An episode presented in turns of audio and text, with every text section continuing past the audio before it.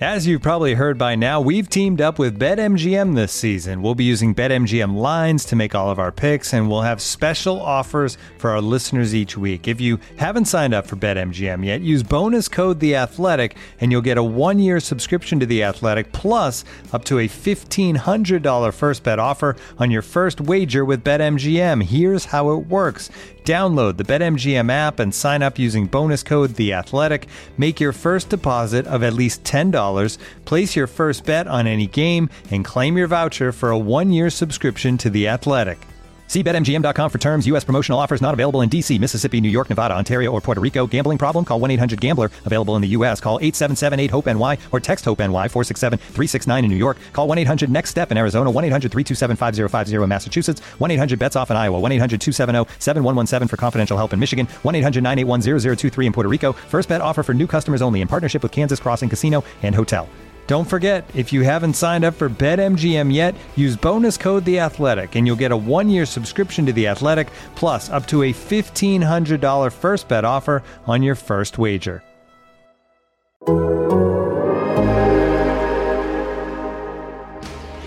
High in the air, Brito back at the wall. Adios, Pelota! That's the type of manager that I'd like to be, which is the same every day. They know what they're going to get. They're going to get energy, they're going to get accountability, they're going to get structure, and they're going to get support. And I'm going to bring those things to the dugout in the clubhouse regularly. It takes hard work uh, and it takes humility, taking one step forward at a time, making one good baseball move after another. And I really feel like that's how we're going to get where we hope and intend to go. You're listening to Bags and Brisbee on Athletic Podcast Network. Welcome to episode 129 of the Bags and Brisbee podcast. I am Grant Brisbee. I'm here with Andy Baggerly. Andy, I'm going to read to you a list of the Giants hitters who have struck out exactly 129 times in Giants history. There's Will Clark, there's JT Snow, and there's Brandon Crawford. So the secret to being a forever giant, strike out exactly 129 times. Clearly, they give gold gloves out based on how many times you strike out. Yeah. Ooh, that is a common denominator. Yeah, yeah, yeah. That's okay. So Will Clark did it in 1988. JT Snow did it in 2000. Brandon Crawford did it in 2014. So those are those are pretty good years. I mean, 88 wasn't that special, but it, you know, those are good Giants years. So strike out 129 times someone this year. You know, it's kind of funny. If you've just won one gold glove in your career, you can say you're a gold glover. It's like, you can't do that if, like, you're a Hall of Famer. You don't have, like, one, like, Brady Anderson isn't walking around saying, I hit 50 homers one year. I'm a Hall of Famer. But you can be, but you can be a gold glover one time and you're a gold glover for life. I think that's a pretty cool thing. That is pretty cool. And it's like they'll show it on the graphic, like, before the game, like especially on uh, NBC Sports Bay Area, they'll have the the graphic where you have all the fielders and you get to see who's won a Gold Glove. And occasionally there'll be like some 38 year old in the outfield with a Gold Glove next to his name, and it's like, eh, I'm not sure that's what that means, but he's a Gold Glover. That that's right, forever. Yeah, and I mean, you know, it's it's it is something that's interesting to watch on this Giants team. You've got Buster Posey who's won a Gold Glove. You know, he snuck one in there somewhere where, where when Yadier didn't win one. Uh, you got Evan Longoria who's won Gold Gloves, and you know, you don't think of these guys as being people who are going to win a Gold Glove this season, but I mean, they're still pretty darn good defensive players. And you know, Gabe Kapler said it a week or two ago that he thinks Longo is playing about as good defensively as he ever has. And I, I'm really impressed by how he's played when he's been in the shift and had to go up the middle and even turn the pivot on a double play and, and looks pretty darn natural doing it. I mean, it's, uh, and, and I sort of realized this when I wrote about Evan last week. You know, we take for granted this guy is you know, there's only like three or four guys in the major leagues who've driven in more runs than he has. Only three or four guys who've played more games than he has. He's been around a long time and been pretty darn solid for a long time as a two way player. And, uh, you know, it's a long season. People get hurt, but um, you know, especially Longoria and Posey. I think if you had to point to two positives on on uh, the position player side in, in April, it would be just how those guys came out of the gate. Yeah, it's it's a weird position third base when it comes to Hall of Fame stuff because for whatever reason that position is messed with the most. You've got you know Scott Rolen, you have Darrell Evans.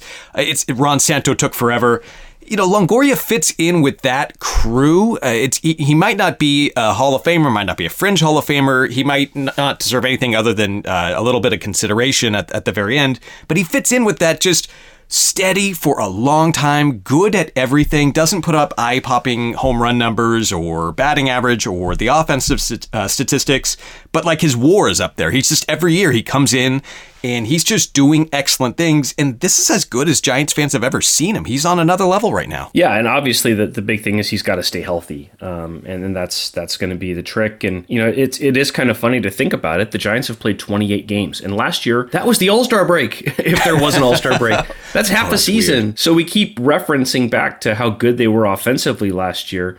Well, they didn't have to kind of grind through the grind. You know, right now they're about halfway through a 60 game season, but they still got 134 games to go. And, uh, you know, wrote, wrote about this a little bit after Sunday's uh, win in San Diego. Um, you know, they've got the best record in the National League as we're recording this. they are atop the National League West. They also are probably going to put Tommy La Stella on the injured list. We don't know when Donovan Solano is coming back. Longoria's been in and out of the lineup. Crawford's been in and out of the lineup. Um, you know, Buster's has been, you know, maybe their best hitter, but he's still Buster Posey is a catcher in his 30s, and you you can't just stick him at third base or, or, or even use him off the bench that much on his off days. So you know, this is a long way for this group to navigate, and uh, and they're already getting pretty nicked up. And you know, at least Mike Yastrzemski's coming back hopefully soon. Uh, they think by Friday. But you understand why they went out and got a Mike Tauchman. You know, they already are in, in, in the, the realm where they're thinking, hey, we might need some reinforcements here. Looking for an assist with your credit card, but can't get a hold of anyone? Luckily, with 24 7 US based live customer service from Discover, everyone has the option to talk to a real person anytime, day or night. Yep, you heard that right. You can talk to a real human in customer service at any time. Sounds like a real game changer if you ask us. Make the right call and get the service you deserve with Discover. Limitations apply. See terms at discover.com slash credit card. I did the, the power rankings for the National League this weekend, and it, it really got me to notice every team is dealing with weirdness uh, on the injured list. Every team has a, you know, a bullet pointed list of guys who are out for them. And maybe that's because of the truncated season last year. I don't know what the answer is. Maybe it's just a fluke, but a lot of teams are dealing with this. And for a while, it was it was easy to point to the Giants and say, "Well, they're prepared for this." You know, Solano goes down, you've got La Stella who can fill in, and uh, Yastrzemski goes down, they have outfielders who can fill in. Right now, it's starting to look a little bit thinner with both Solano and La Stella out. It's going to get, I mean, the Giants had to prepare for this a little bit, but I think that their depth is really getting tested right now. And where they gain a lot of value off their bench uh, when they can make sort of that mid-game line change, hmm. you know, that's predicated on on guys being healthy. They have the depth to plug people in who, you know, aren't just going to be totally overmatched in the big leagues, um, but by the same token, for them to to kind of leverage their strength of their bench, you can't have those guys in the in the starting lineup, uh, maybe not getting the matchup that you want. So um, yeah, as soon as they can get a little closer to full strength, the better. And it, you know, it, every team is challenged. Every team goes through it. The Diamondbacks are without Ketel Marte, who's probably their best offensive player. The the Rockies probably will be without Trevor Story to start the beginning of this series, and, and they're lucky that he didn't fracture anything in his hand when hit by a pitch uh, on Sunday. You've got the Dodgers on the pitching side are dealing with all kinds of injuries, and uh, and you know the Padres already had to go without Tatis for a few weeks. So every team deals with it. No one's ever going to feel sorry for you for having injuries, as as players will all, always say. Um, but uh, I but you're right. I'm a little surprised at the number of injuries on the position player side around baseball right now because we all expected it to be pretty unpredictable from a pitching standpoint. But I mean, you've got some star level players who are out right now. Juan Soto is out right now. Um, Cody Bellinger. Know, Cody Bellinger is out for the time being, uh, and uh, uh, look at look at the Pirates, the poor Pirates. I mean, they don't have that much to be excited about, except hey, here's Ke'Bryan Hayes, and he's really exciting. And oh, look, he hit like eight home runs in the first three games of the season or whatever it was, and then he got hurt. And not that he's on my fantasy team or anything as well, but um, but yeah, it's he's out. So you know, it's the, the number of injuries on the position player side. I think to me has been a little bit surprising. Andy. Ke'Bryan Hayes is also on my fantasy team, so uh, I share your pain. Uh, let's have a, a, quick moment of silence for what we thought we were going to get for Ke'Bryan Hayes. No, I like you're right. It's the position players who are coming in, coming out that you've got weirdness, and it's not all that it's uh, strained hamstrings or obliques or the injuries you would think you might get when you're like ramping up to a full season. There's a lot of you know Tatis's shoulder. That's that's probably has nothing to do with the 60 game season but it just feels like baseball in general has to account for a reckoning of injuries. And the Giants were prepared for that. They had a deep 26 man roster uh, on all counts. It, but it, it, it's getting tested. It really is getting tested, and I'm interested to see what they do without La Stella and Solano. I'm, I'm not sure. Do you think it's Dubon playing more infield? Do you think Jason Vosler comes back up and gets a, ton more action? How are the Giants going to navigate this? Yeah, I think Vosler will be the guy they plug in for La Stella as a left-handed matchup, and I do think Dubon will get more time on the infield, and that was part partly, you know, the, the Tauchman move. I think allows them to put Dubon on the infield a little more. Um, you know, so will they be able to kind of swing the gate and go all lefty to start a game and then switch to all righty like they've been doing? Probably not. They're probably going to have to make some matchup concessions, but I think they'll be able to cover their bases. Uh, it will be more important, though, that they get Brandon Crawford and Evan Longoria back on the field uh, reliably and, and not feel like they have to, you know, um, make a lot of concessions to the, some of the ways that they've been banged up as well. Um, but you know, it's it's you go through patches like this, and, and you go through patches of the season where um, you know you just have trouble putting together a really healthy lineup, and you're going to have people playing at less than 100 percent. Probably everybody's less than 100 percent most of the year in some respect or another. I, I just remember there was one series.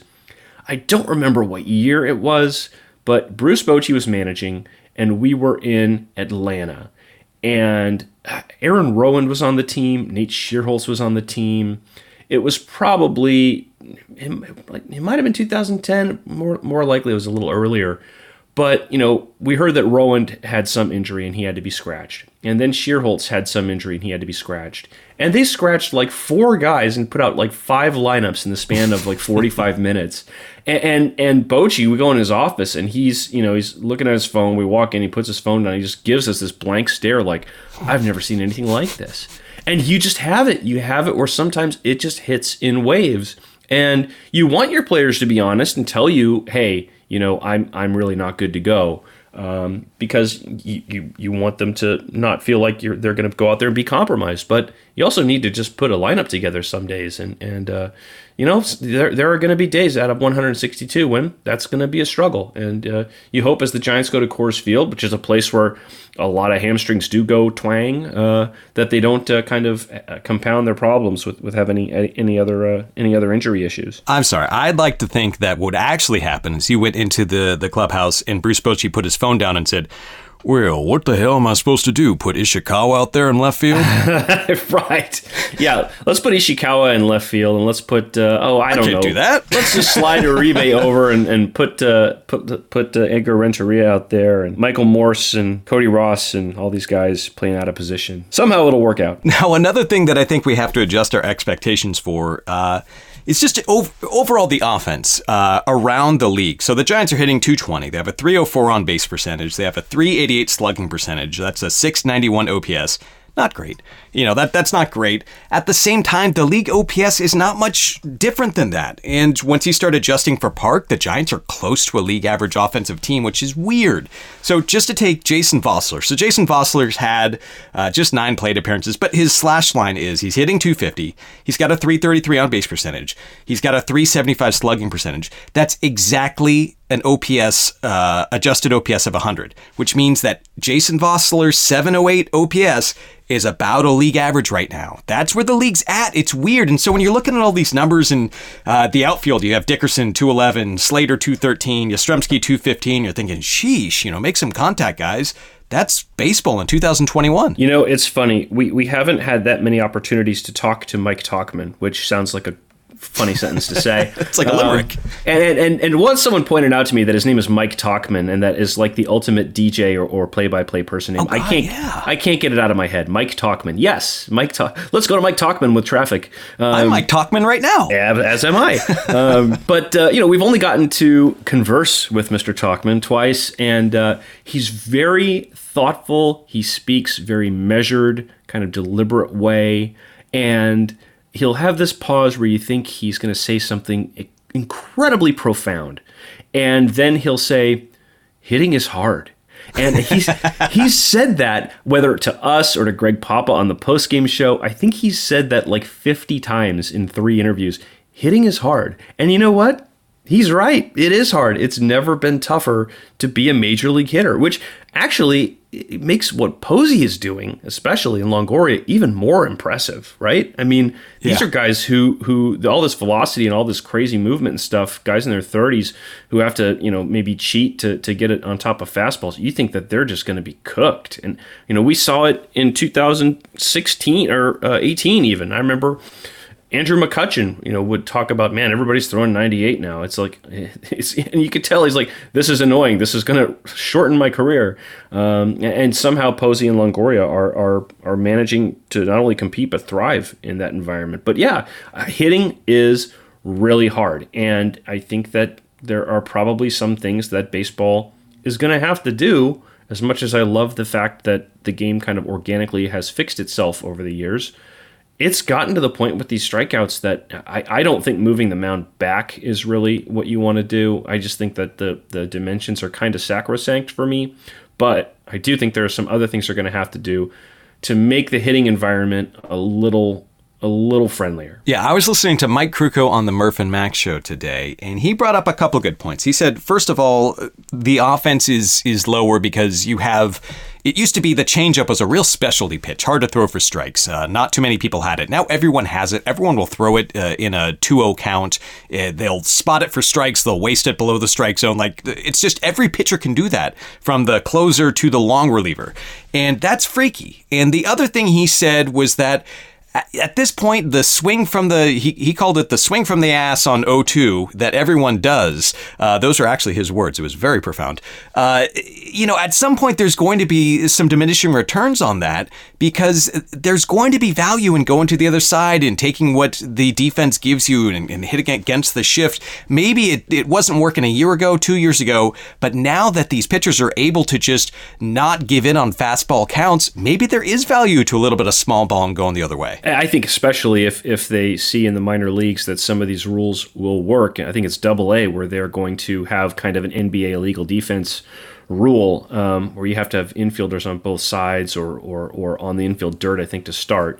Um, maybe that will lead to some different outcomes and some different approaches. And I know that that a lot of the analytic minded people are like, well, yeah, but a ball in play is a ball in play. Well, well you don't know how a hitter is going to change their approach, you know, to, to maybe choke up a little more and, and try to protect and do the things with two strikes that hitters have kind of been taught to do, you know, um, for, for decades and decades before, before now. So, I mean, yeah, I, I, I, agree. I think it's it's really painful to watch like the last two innings where that Padres sidearm pitcher threw like 48 pitches in two innings and was walking everyone, and you know, it's just it, that that's not entertainment. I mean, the game has to be entertaining, or else you know, it's just it's not even going to be worth doing, and you're not going to be able to entice the next generations of, of fans. I, I don't blame any kids i don't i won't i will never like pound my fist and say oh attention span you know if, if young people don't embrace baseball. If all they're going to do is watch walk after walk after strikeout after oh home run okay now sit back down and now we're not going to see anything. I mean we need action. We need action in the sport and and we need athleticism. And, and to me the most exciting play that happened in sunday's game was Mauricio Dubon's play up the middle to throw out a really fast Jurickson Profar and in the sixth inning. And that, that was a great, great play. Stepped in front of Wilmer Flores to make it. And uh, and that's the kind of athleticism and the kind of, you know, sort of things that make you sit up and take notice and cheer. An out when you don't expect an out to be made. Uh, th- that's the stuff that I think is really entertaining. And, and we, we got to get more of that in the game. Looking for an assist with your credit card but can't get a hold of anyone? Luckily, with 24 7 US based live customer service from Discover, everyone has the option to talk to a real person anytime, day or night. Yep, you heard that right. You can talk to a real human in customer service anytime. Sounds like a real game changer if you ask us. Make the right call and get the service you deserve with Discover. Limitations apply. See terms at discover.com/slash credit card. Yeah, I I don't want to be Abe Simpson yelling at a cloud.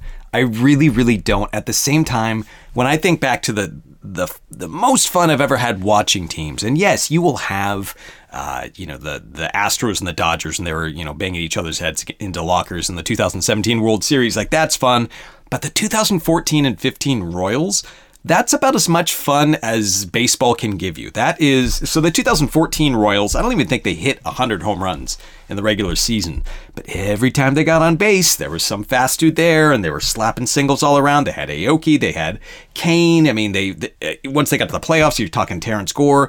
That was really really fun. And I don't know if baseball can get there like with all 30 teams. I think that's that's a relic. That's a 1980s team. At the same time, that's also fun and I liked watching that team. You know, it was interesting. You had that Royals team, and then you had the 2012 Giants, who hit the fewest home runs in the major leagues. Yeah. And, and people forget that. And it probably was their best offense of the three teams that won the World Series because they just they had Melky Cabrera and they had Angel Pagan and they had guys hitting doubles and triples and and uh, um, you know guys getting on base and then you added in uh, Hunter Pence and Marco Scutaro and I mean, that was a team that could that offense really uh, be competitive in, in, 2021? I don't know. It, it's what do you think? I don't know. And, and, uh, part of me, because do you remember the 2015 Giants? I mean, we can just go back there.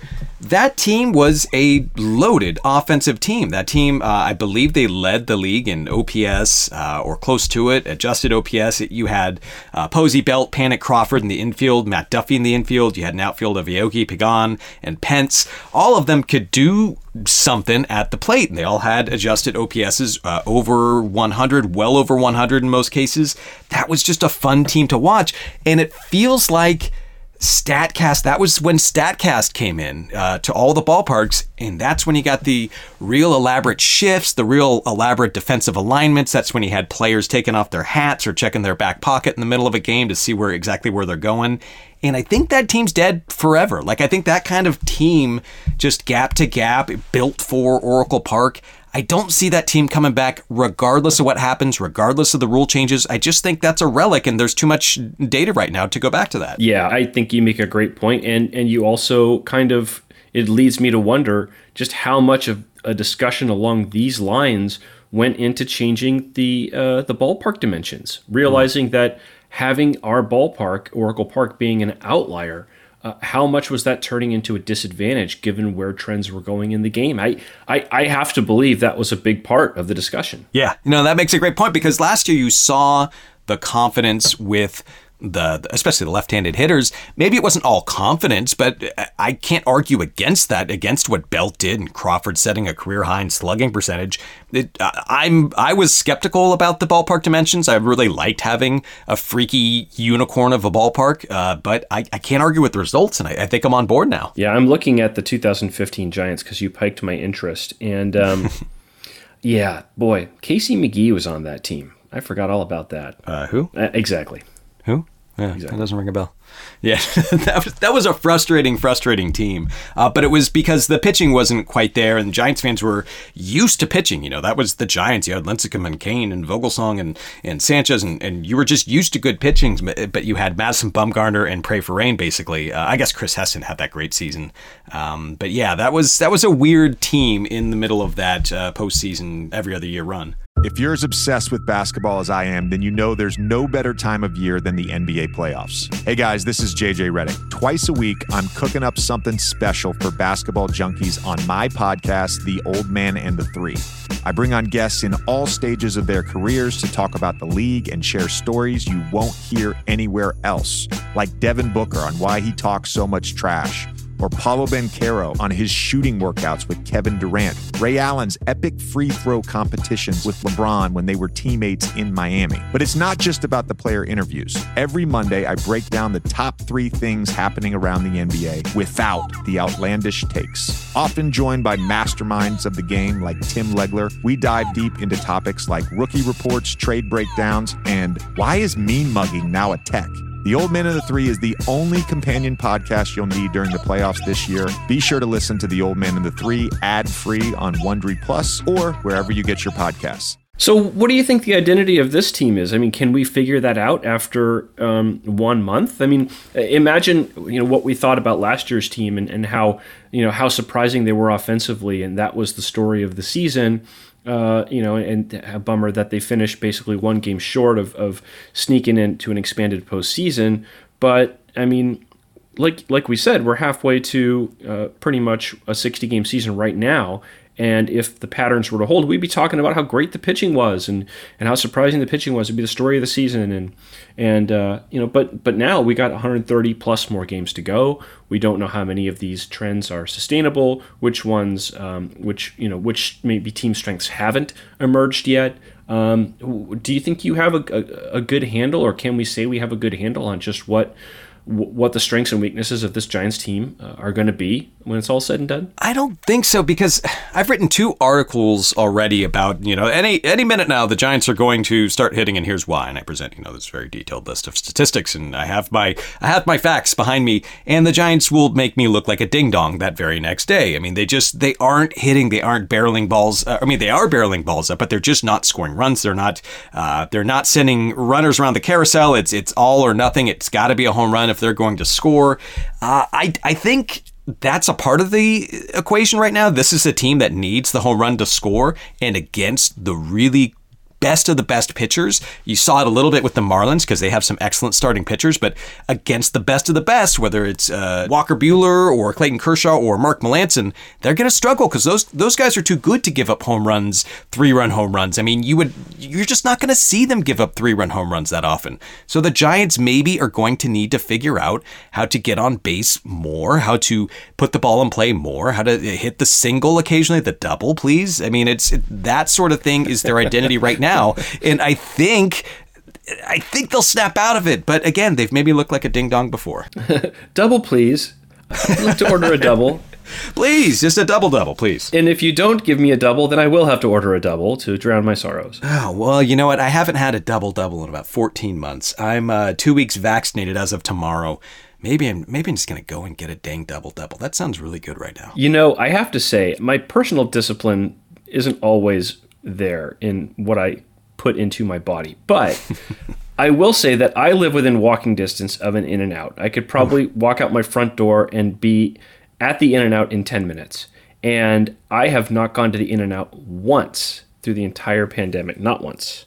So yeah. I am, I, and at this point, it's almost like a point of pride. Like, yeah, I'm resisting you, but they're also delicious. And if I had to spend like, like I don't know, um, six months in like Japan or someplace, if I came back, I would probably hit up that In and Out before I even made it back to my house. So, yeah. oh man, good good to have there. It's almost like a food security blanket that it's right there, so close. You know how much I like In and Out burgers? I will have exactly one of their French fries just to have a, an In and Out burger. I was going to say the fries are garbage. We we must. So I mean, it's bad. it's a cliche take, but they're so dry and starchy. They're not good. I don't understand it. It's like it. Uh, why? It's like that. That is a stubbornness I cannot figure out. Like who is just saying no, no, no, keep them garbage, keep, keep them garbage. That's our brand. That's our brand. Like it, it keeps the lines manageable. Come on, keep them garbage. We'll sell more animal style sauce to, so people have something to put on them because they're so dry and bad.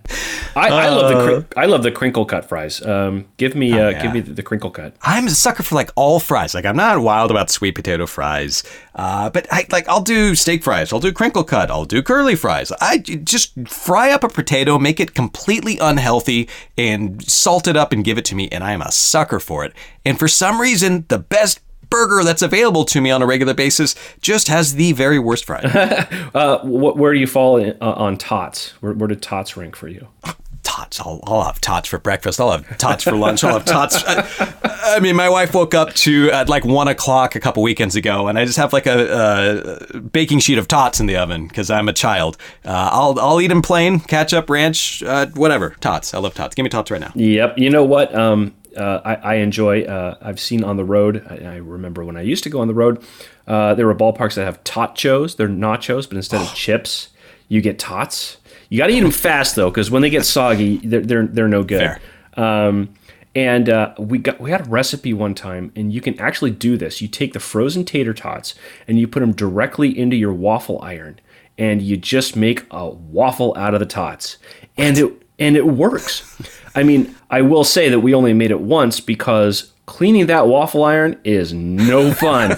After it is enough of a barrier to entry. If I had someone I could hire to like clean the waffle maker, I, then I would have it like every day. But but yeah, the the tot waffle is worth trying at least once. Tot waffle. I boy, that's a careful kind of thing. Um, I would do that. I don't have a waffle iron. I am now thinking about just like purchasing one on my like my phone. That's the danger. I can order one while I'm talking to you on my phone. Have it here by tomorrow. You can order a waffle iron that makes waffles in the shape of the Death Star. So you could make a, t- a tot Death Star waffle. Oh man! All right, my I think you're gonna get me in trouble. I think you're gonna get me in trouble. Uh, all right, you know, before I go, I'm Amazon writing. right now.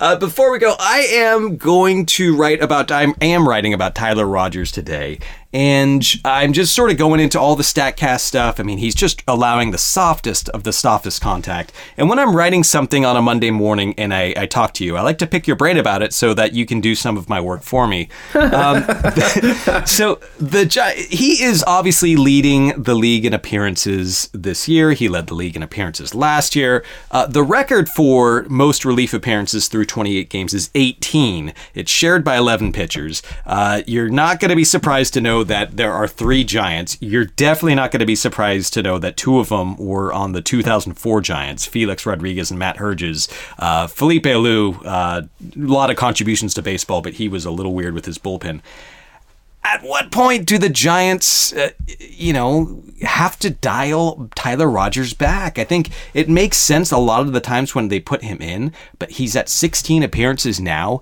and I think he's on pace for like 100 or something like that.